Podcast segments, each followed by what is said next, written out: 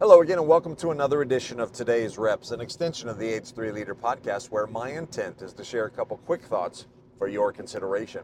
Today's thought active self talk. As many of you know, I'm an IHSA basketball official. I also officiate some women's junior college. As a matter of fact, today's reps even came about by inspiration from a mentor and a coach in that space. So, quick shout out to Paul Diaspera but one of the things that we learn in officiating is how critically important it uh, for us to stay mentally and physically in the moment. When that game is going on, all we are worried about is what is going on between the lines. We cannot be concerned about anything going on in the crowd, anything going on on the bench, anything going on in our personal lives or in the world. The only thing that matters is what's going on between the players on the court. And one of the re- ways that we stay absolutely fully focused on that is through active self talk. As an example, when we go to the free throw line, I'm telling myself, okay, who, what team is shooting? If that team violates anywhere along the lane, I'm going to have an instant violation and I'm going to blow my whistle. But if the other team violates, I have a delayed violation possibility. And so I'm going to stick my hand out and I'm going to wait to see whether or not the ball goes in the, in the ring. You know, look over to the side. Do we have someone who's waiting to come into the game? If that ball goes through the hoop, we're going to blow a whistle. We're going to administer them into the game. There are all these things that are going on. When, if someone is setting up on defense, do they have the two feet on the ground, torso facing their opponent? Have they established legal guarding position?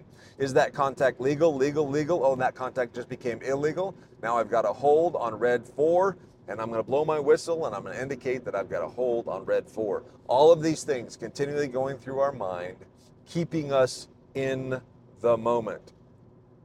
And the second that we allow our mind to lapse, something else comes into competition for our attention. So, what are the practical applications to us as leaders?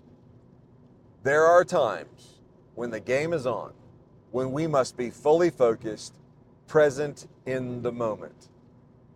That could be on stage, that could be in a one on one conversation when we need to be fully conscious and present in the moment, one of the tools that we can use to do that is some active self talk.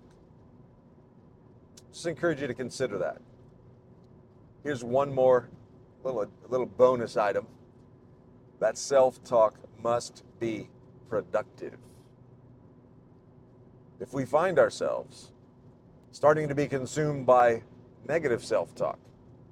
It's time to replace that negative self talk with something that would be productive. Again, in the officiating world, once in a while we blow a call, we miss something. Maybe we're out of position, maybe we got blocked. We need to register that and try to avoid it in the future. But the game continues to go on. We cannot be distracted by whatever that was. We must get back into the present moment. And one of the ways we do that is we talk about in our heads what's going on in the present moment. We make sure that that talk that's going on in our mind is productive. Just a few things for you to think about today. Uh, now, we're not going to do this perfectly, as we all know, uh, but we can get a little better each day, maybe even 1% better. And as we know in this arena of the H3 leader, we get a chance to practice this on a regular basis, getting better as leaders because you and I know that every day is training day. Love you guys. Blessings to you. Bye bye for now.